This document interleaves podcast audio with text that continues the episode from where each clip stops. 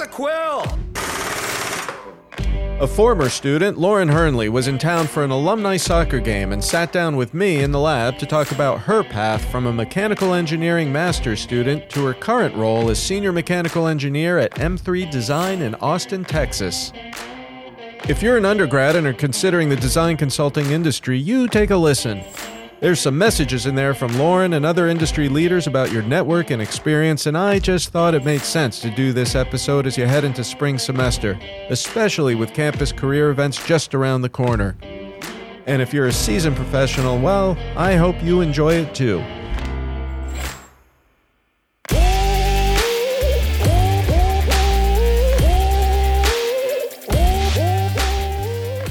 Oh, you remember Lauren Hernley? Yes. So I sat down with Lauren and she recounted her story from graduate student to uh, starting professional.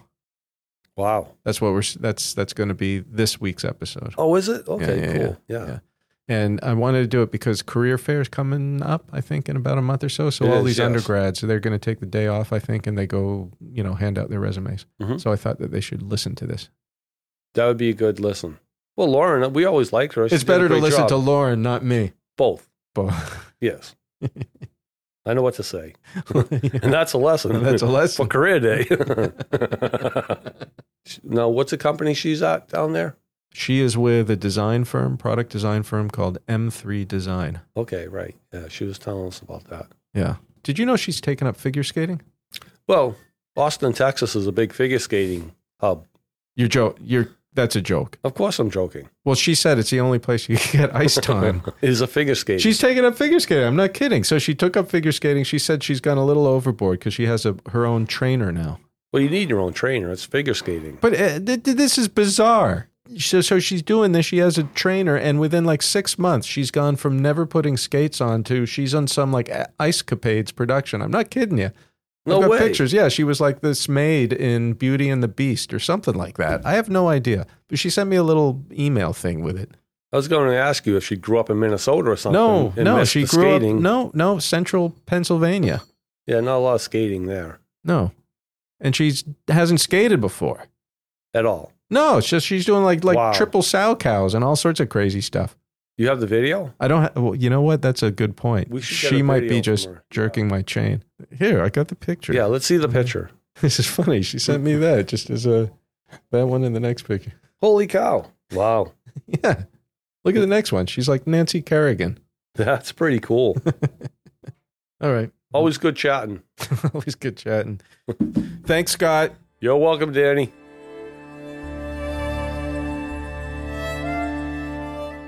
This is Ellen Roach, and I'm pleased to announce this month's Lock the Quill Global Challenge winner is drumroll. uh, This is where I need my tin whistle. Carmel from my home country, Ireland, in County Sligo. Great job, Carmel. Thanks for listening. Uh, Carmel is 2,896 statute miles away, Oh, wow. Which is, for you Europeans, is 4,660 kilometers. Wow. Uh, 2,500 nautical miles if you're a sailor. And if you're from MIT, it's 2,738,665 smoots. Oh, my And gosh. did you bring a tin whistle? No, I Oh. would have. Yeah, we'll get you I've been time. using it a lot. I'm trying to teach the girls, but they just are like blowing away.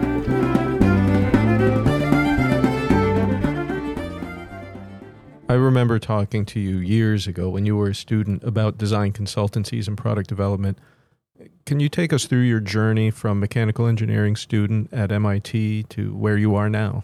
Yeah. Um, when I was a sophomore in 2007, I remember writing in at the end of my uh, end of the semester. They sort of had a little reflection assignment for your design journal, and I think I said.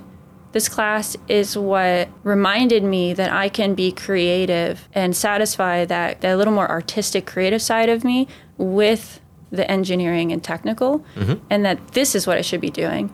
And then 2009 came around, and I was kind of searching for, like, okay, well, what is it?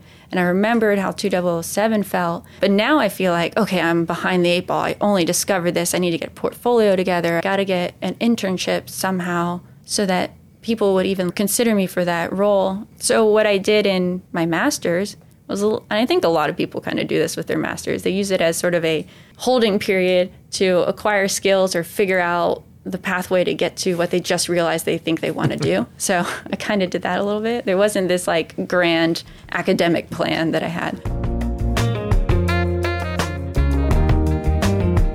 Did anyone out there ever have a grand academic plan? I mean, when I was 20, I couldn't plan dinner. Sure, I'd look ahead to the next problem set or exam, but unlike Lauren, my time horizon was, well, let's just say it was. Mm, close.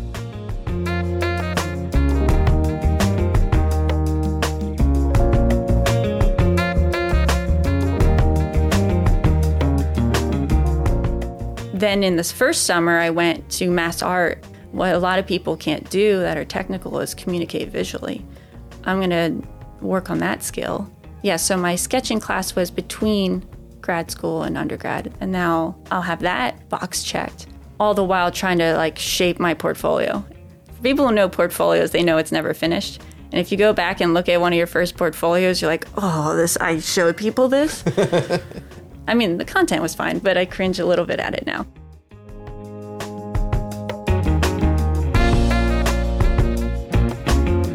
Got in Professor Wallace's lab, which was great, a really cool experience. So I started, that was step one, got in there, and then started taking the classes that were a little more design geared. Mm-hmm. But then the next summer, I took a super low pay internship at a small design firm in Pawtucket, Rhode Island. This is your first internship? Yeah.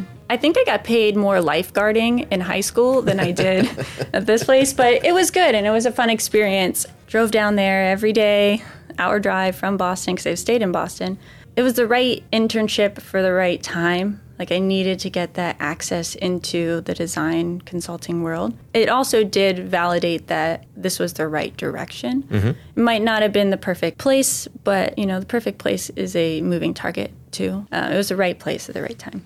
So I did that drawing class at Mass Art between undergrad and grad school. The next year, I went to uh, Pawtucket for this design mm-hmm. firm. And then I was ready to graduate, right? And next year, finished the thesis um, and was looking for a job.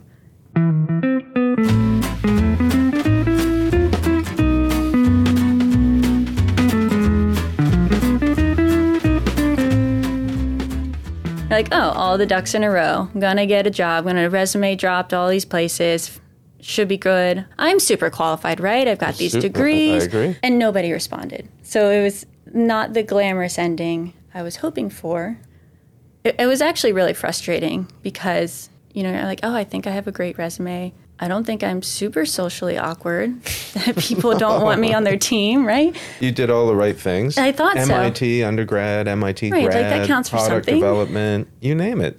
Yeah. And so it didn't work out that way. I think if you asked me at the time, I probably would have been a little bit embarrassed to talk about it. But I'm not now because of the perspective that it brings, and that I, I know that it wasn't a reflection of my value. And I guess I like sharing that story, especially with new graduates and saying, like, listen, maybe the right thing didn't fall in your lap right away, but it doesn't mean stop trying. And it doesn't mean you aren't worth the opportunities that are out there and just keep plugging away. And then I probably follow that up with make sure you're networking because uh, it, it feels like a lot of the jobs you get are from the network that you cultivate.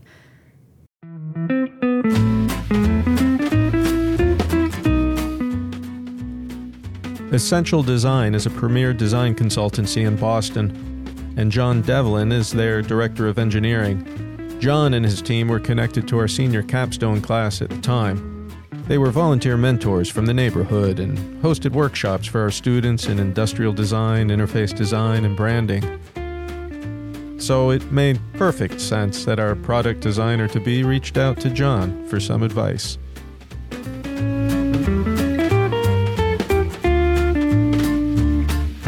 I first met Lauren as a TA you know, we interacted a fair amount, not not a not a lot, but a fair amount during the class. Then after the following uh, semester, she reached out and was interested in a position, and we talked. I met with her and got a bit more sense of her background and uh, some of the internships she had done. And my recommendation to her was she would benefit greatly by going to a to a corporation first and kind of getting the basics of what it means to develop products in a real company rather than for a consultancy, right? Because as you know, there's so much about working in a design consultancy that is on the client side. And if you've never experienced the, the detail level of delivering a product to market that you would experience in a big env- you know, environment like that, and get the investment time from uh, from an engineering leadership team to build your skills, it's really hard to come into a design consultant uh, where they expect you to be experts and be super efficient and fast and succeed, no, no, matter how good your schooling is. It's not that it can't happen, but it's really hard. I knew the the educational background, the technical skills were there, and I was convinced that she would be a great personal fit to a team dynamic like ours she just needed, like anyone coming right out of school, she needed some of that exposure to a corporate environment and understanding how things are done and build the kind of core skills that you need to be effective. So I pivoted, did a post grad internship in Manhattan at Smart Design. The director of engineering there was willing to look at my resume pretty late in the intern cycle. So it was probably late April. And I showed him my portfolio and we talked a little bit. And he's like, you know, I think we can make something work. And so uh, I got to go down to Manhattan for three months and try out that whole big city scene. I, th- I mean, it was kind of a bucket list item. I wanted to see, like, what is it like living in the biggest city in the US? Can I do it? I'm going to go into showbiz. it wasn't sustainable on an intern salary, but it was a really cool experience. And it was fun to see product development in a different environment. You know, you got, mm-hmm. you got Pawtucket, and then we go to Manhattan. Sure. Totally different.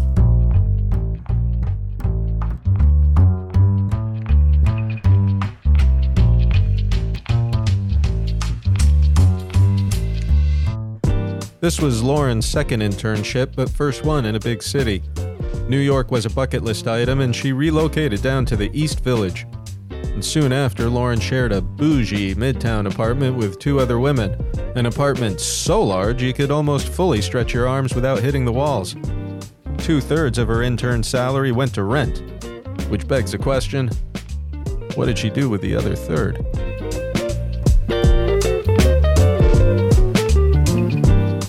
So when I didn't get a job right out of grad school, I had gone around um, all over the country looking at. Well, I didn't go, but I looked all over. Like for a time, I knew every design firm that existed in the country because I was just trying to figure out where I could do this. I went down to Austin for one weekend and reached out to three firms that were there and said, Hey, I'm in town. I'm really interested in this field. Would you spend some time with me? And actually, all three of them entertained my request. One of the three firms was M3 Design, a firm of approximately 30 engineers, designers, and strategists.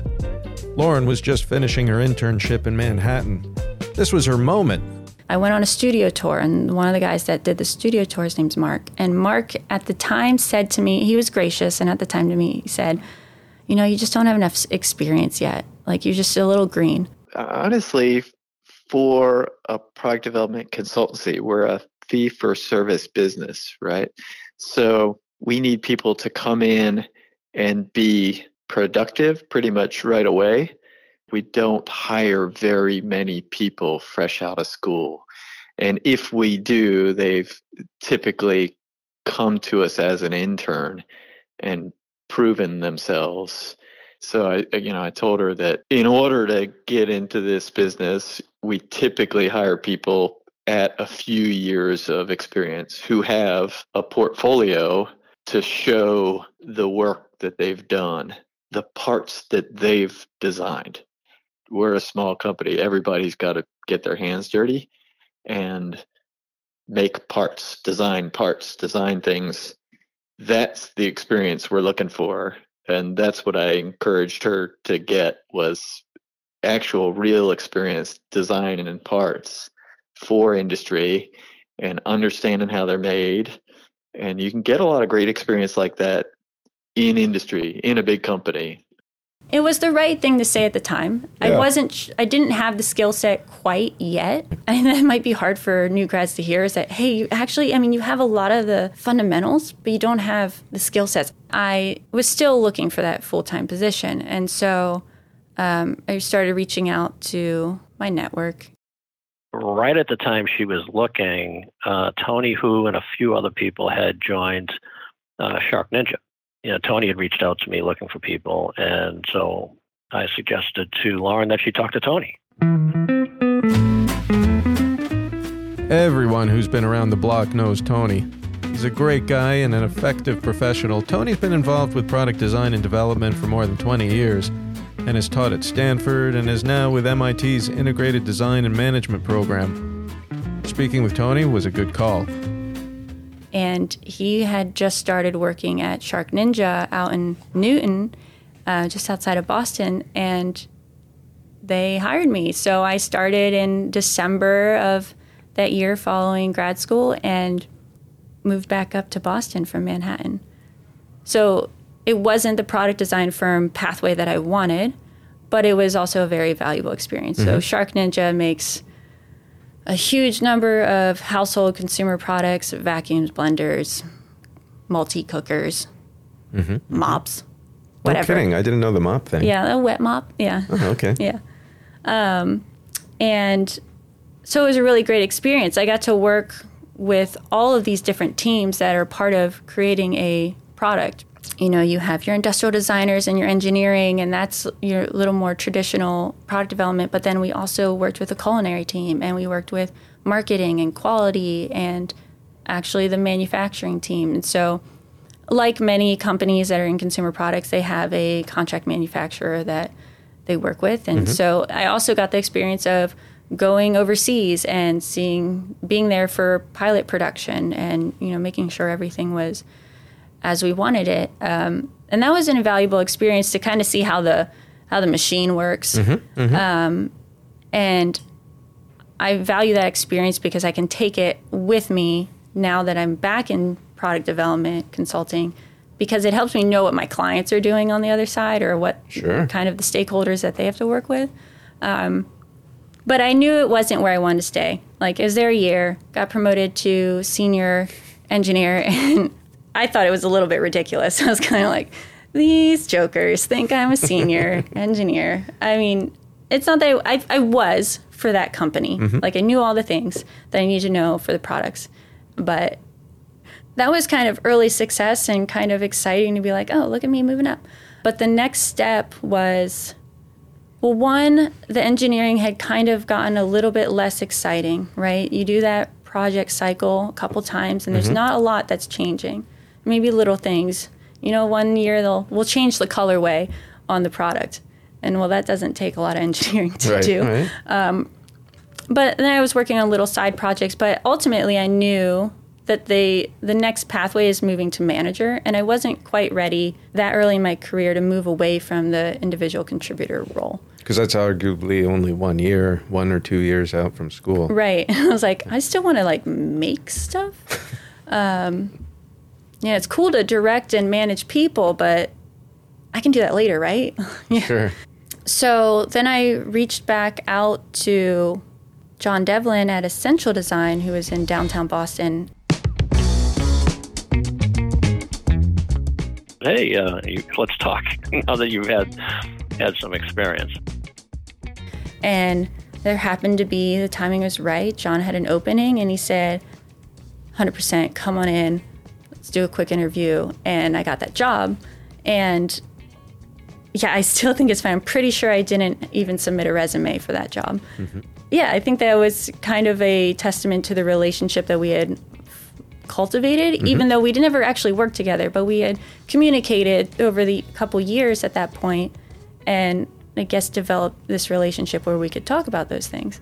And what was also interesting is that it was a possibility that we might be leaving Boston in a year. And I felt comfortable, and I'm, I don't know 100% why, but I felt comfortable saying to John, hey, there's a possibility that I might be leaving Boston in a year. Are you still willing to hire me even if it's only a year. And he said, Yes, absolutely. Let's, I'm willing to take that chance and let's do that. Because she had had as much experience as she had, and I was convinced that she was going to be a great fit for the team, I really appreciated the honesty, and I felt like it was worth the gamble. I also wanted to spend time thinking about okay, so what about how would this, if that did play out that way and Lauren would leave, would this be a net positive for Lauren? And I knew she really was interested in our industry, and I felt like even if it were only you know nine ten months, it was going to help her in the long run pursue what she really wanted to pursue. And as it turns out, she's you know still in the industry now. What is it, five years later or so?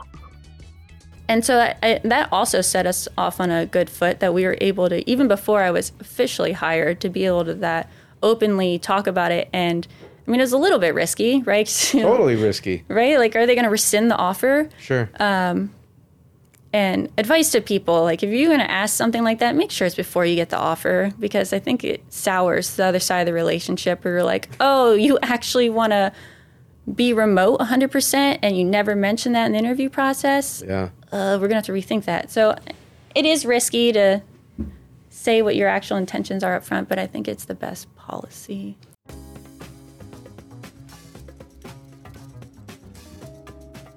At this point, Lauren had corporate experience as well as some experience at a consultancy. Uh, did the consultancy experience influence your decision to hire her? Absolutely. No, it's definitely no, no, absolutely. It, that, those are additive. I, I don't know that if she hadn't had that experience, that just the SharkNinja experience would have been enough. I think, but it definitely helps to to know that somebody has spent some period of time in a consultancy and understand how it works. Uh, is pretty compelling. So, worked at Essential, worked on some really cool products, um, and then that about six months later, I actually knew that we were moving, and so was able to say to John, "Hey, I'm actually moving." And what was great is that I didn't feel like I had to hide that information for months of knowing it and feel like I had to like kind of duck and dodge mm-hmm. awkward conversations. And he was able to prepare him, his team and backfill my resource. And I think it worked out really well. And then he did tell everyone at, you know, two weeks or, you know, when the appropriate time was.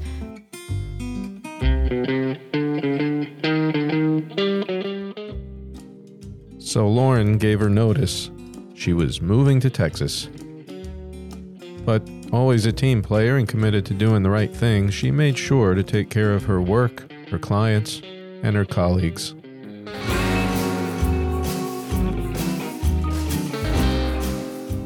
I know I have this much time left. I'm going to do the best work I can and leave it in the best way to hand it off mm-hmm. to whoever's following me. And that's kind of what I was working on. And because John knew and he was the one resourcing me on everything, I didn't have to say anything to anyone else because he handled all of that mm-hmm, stuff. Mm-hmm. Like he put me on the resourcing that made the most sense the projects that were timed well for that. So he kind of was able to alleviate that pressure as well, um, which was mm-hmm. super great. um, you said earlier he was a good boss. Yeah, he was a very good boss, and um, had a boss uh, when they finally figured out who my boss was at SharkNinja. They he was also a great boss. So I've had two great bosses back to back, and you know that they were the type of people that shielded me from the politics that were unnecessary for my work to get done mm-hmm. and but also gave me insight to what the company was doing where things were going so i could be strategic because i kind of like to be that kind of person where i'm looking a little bit forward. So it allowed me to have that autonomy and they trusted me with my work and so I could be efficient, get all of these things done and but also speak to them openly about things that were working, things that weren't working. I think that was really unusual to be able to have that twice.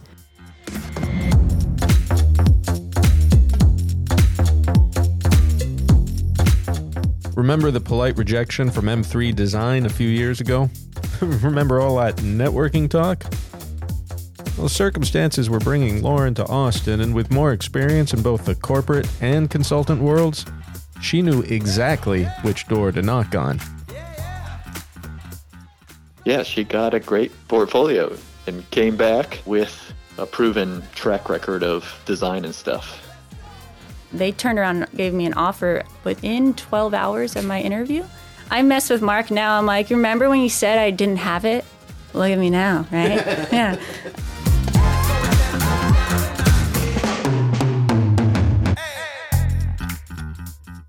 To what extent did knowing Lauren from earlier influence your hiring decision? I don't think it played a part directly. Obviously, her skills spoke for themselves. She certainly wasn't hired just because we had met her. But the fact that she kind of heard what we had to say, went out, um, did at least what we were saying she needed to do to present herself as a more viable candidate. She went and did that. That certainly spoke a lot to her character and who she is and everything else. And that definitely speaks volumes about somebody. She, Lauren's awesome, as you know. And uh, she, came in here, you know, as as I, am sure would also not surprise you, super prepared, uh, presented well, speaks well, asked great questions, and all those also spoke to her being motivated, interested, you know, uh, you know, listen to us and want to know about us. She showed us that she was very interested in M3, and all of those things combine to make for a good hire. And uh, what would you say to graduating engineers interested in product design and development? Well, yeah, I think probably the same thing I'd, I said to Lauren is go out, get experience designing parts, designing products, right? Try to be in a business where they're making product and designing new products and get in the group that's the new product group for us, CAD skills are very important. You should have good CAD skills, and you got to be able to speak to the things that you exactly did and not talk about the things the whole group did. And it's okay to only have done a small thing or a small portion. You know, we certainly recognize where you are in your career.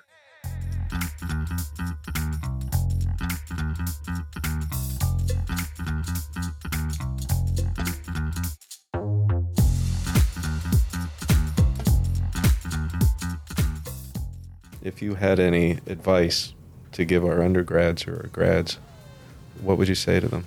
One, going back to my quote unquote failure after graduating of not being able to get a job right away, is, you know, saying that uh, there will be setbacks. Don't let that get in the way. Just keep going for it. But also with that is build your network. Mm. Um, don't undervalue, like, I think there's some people that are, they take the stance that I know my stuff. I'm smart. I'm sharp. That'll be enough. But unfortunately, the world isn't quite like that 100%. Mm-hmm. Yes, people do value intelligence and capability, but they also value relationships.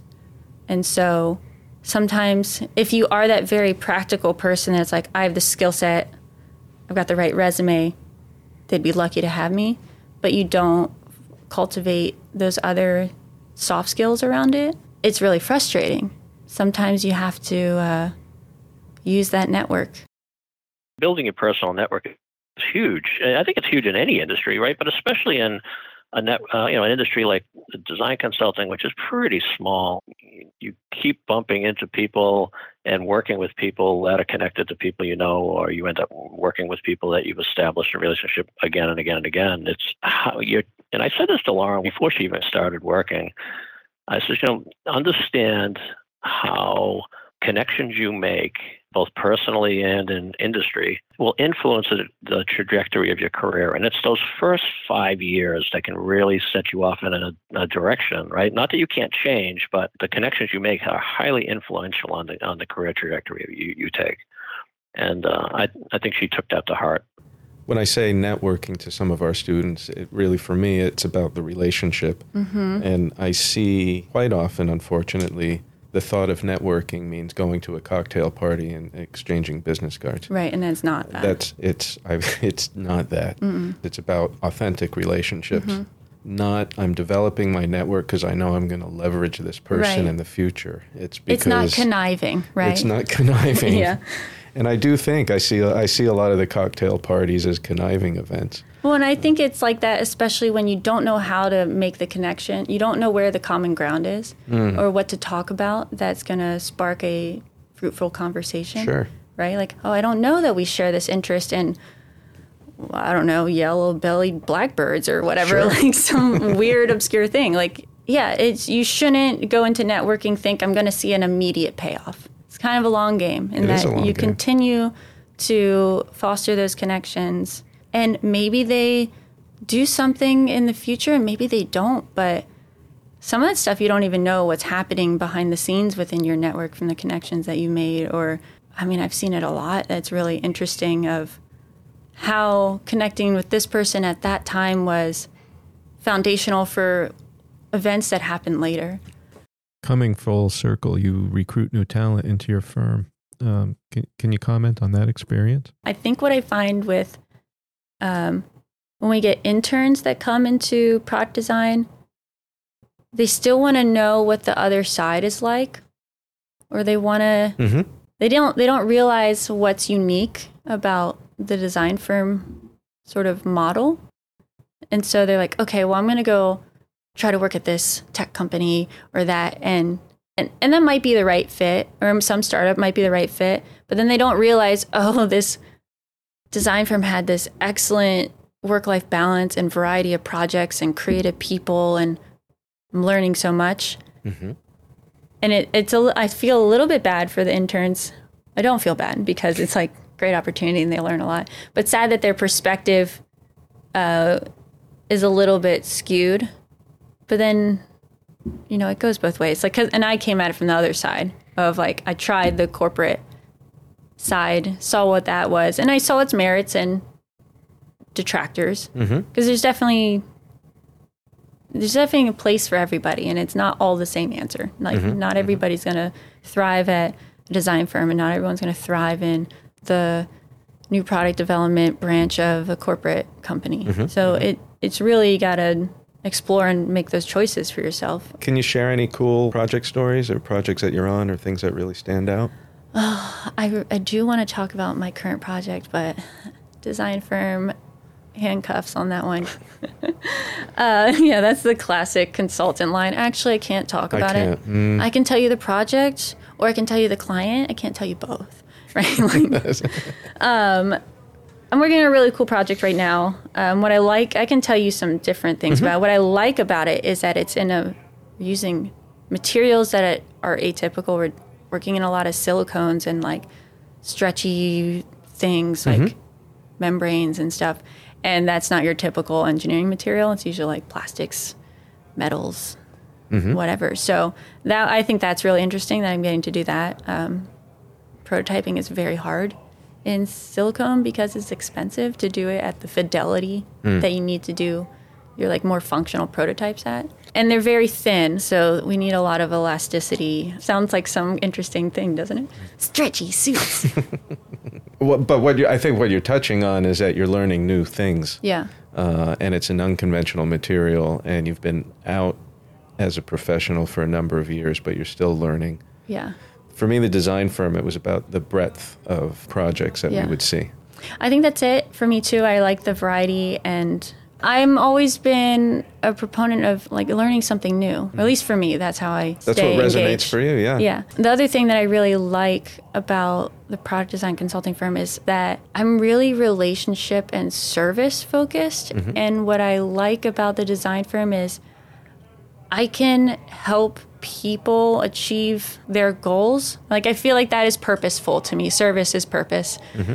Whether that be through teaching them new skills or helping them achieve a vision that they weren't sure they knew even knew how to formulate or just coaching them in general. Clients, Yeah, clients. and sometimes employees. your- your Sometimes teams. employees. Yeah, it's like three pronged. Like internal younger employees, clients, and then I try to do some on campus outreach Mm-hmm. too, where you're shaping young minds, right?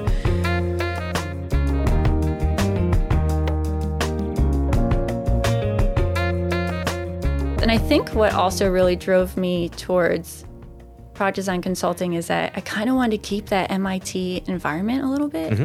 the like collaborative, and still had access to a machine shop and tools because when you graduate, you had all of these tools and resources and opportunities available to you, and then you graduate and they're gone. You mean not every company has a water jet? right. I, I can't use? just like. I love it when students come and they're like, "Oh yeah, 3D printed like 12 foot model of like, but why? Right. like no sense of how much that costs. Ugh. But it's funny. So you you kind of get that reality check of like this is how th- this is what things actually cost to do and you had this luxury in your academic setting to be for the generosity of the university and its donors. Donate online. No i'm not trying to make a plug here. It's just like there are people that have made it possible yeah. for you to have all these wonderful resources. And mm-hmm. so it's i didn't want to lose all of that. And the design firm gave you an opportunity to still flex that muscle. Yeah still have that. Um, and i really like the I really like the collaborative sort of brain trust that design firms are. It's like we say at our companies that you may not know the answer, but the answer is in the office. Mm-hmm. Somebody else knows or has some sort of experience, and you just gotta share what your problem is, and you can kind of get to it. I'll embroider that on a pillow for you.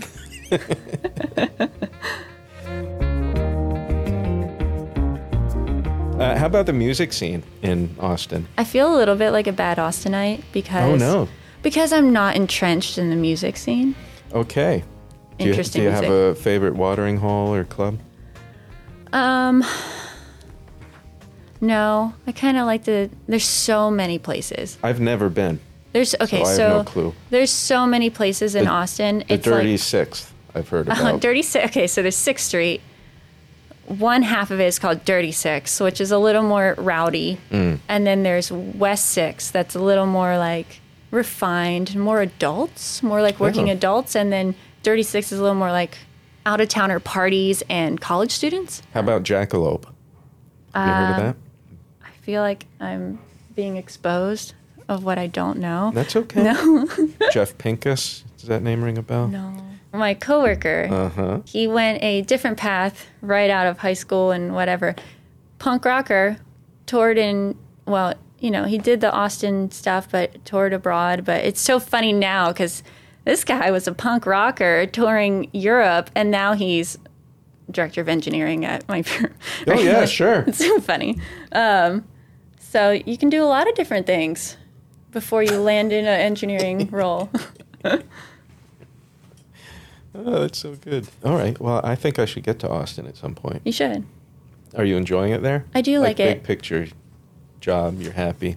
Um, I don't have any family in the area, Mm-hmm. so I think that's a little bit of a detractor. But I've got a great job. Mm-hmm. I like my friends and hobbies that I have. Figure skating in Austin. Yeah, I mean, it's the only place in the U.S. you can get ice time. No. That punk rocker is none other than Kevin Gentry, guitar player of Born to Lose from the mid noughts to mm, 2010 ish. Uh, he's now director of engineering at M3, and I wonder if Kevin has any insights about Lauren to share.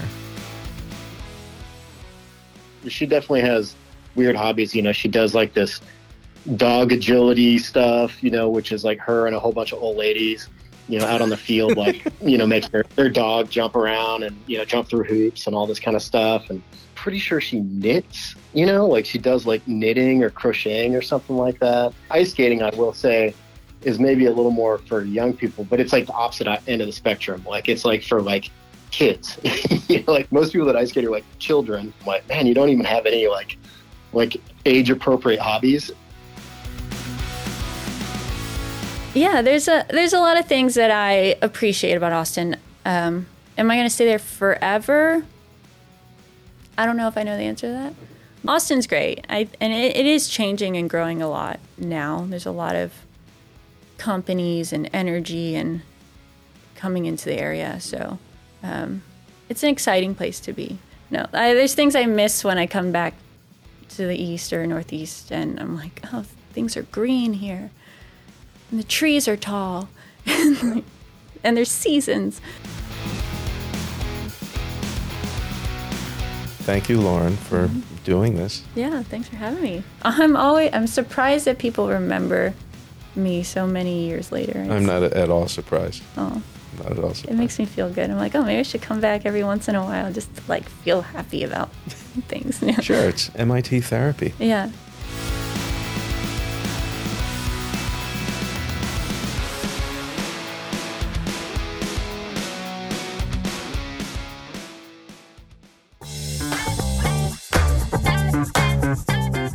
Thanks to Lauren Hernley for spending so much time with us. Good luck with the skating and watch that pick leg. Thanks to John Devlin of Essential Design and Mark Foohey and Kevin Gentry of M3 Design for their participation. And of course, thank you for listening. And that music during Kevin's segment, that wasn't born to lose. I just didn't want to get into any copyright issues. His stuff is way better. I hope y'all take some of their input to heart. Y'all, see how I did that? The Lock the Quill Global Challenge resets for February, so keep sending your info to lockthequill at mit.edu. The game's afoot. Have a great weekend, everybody.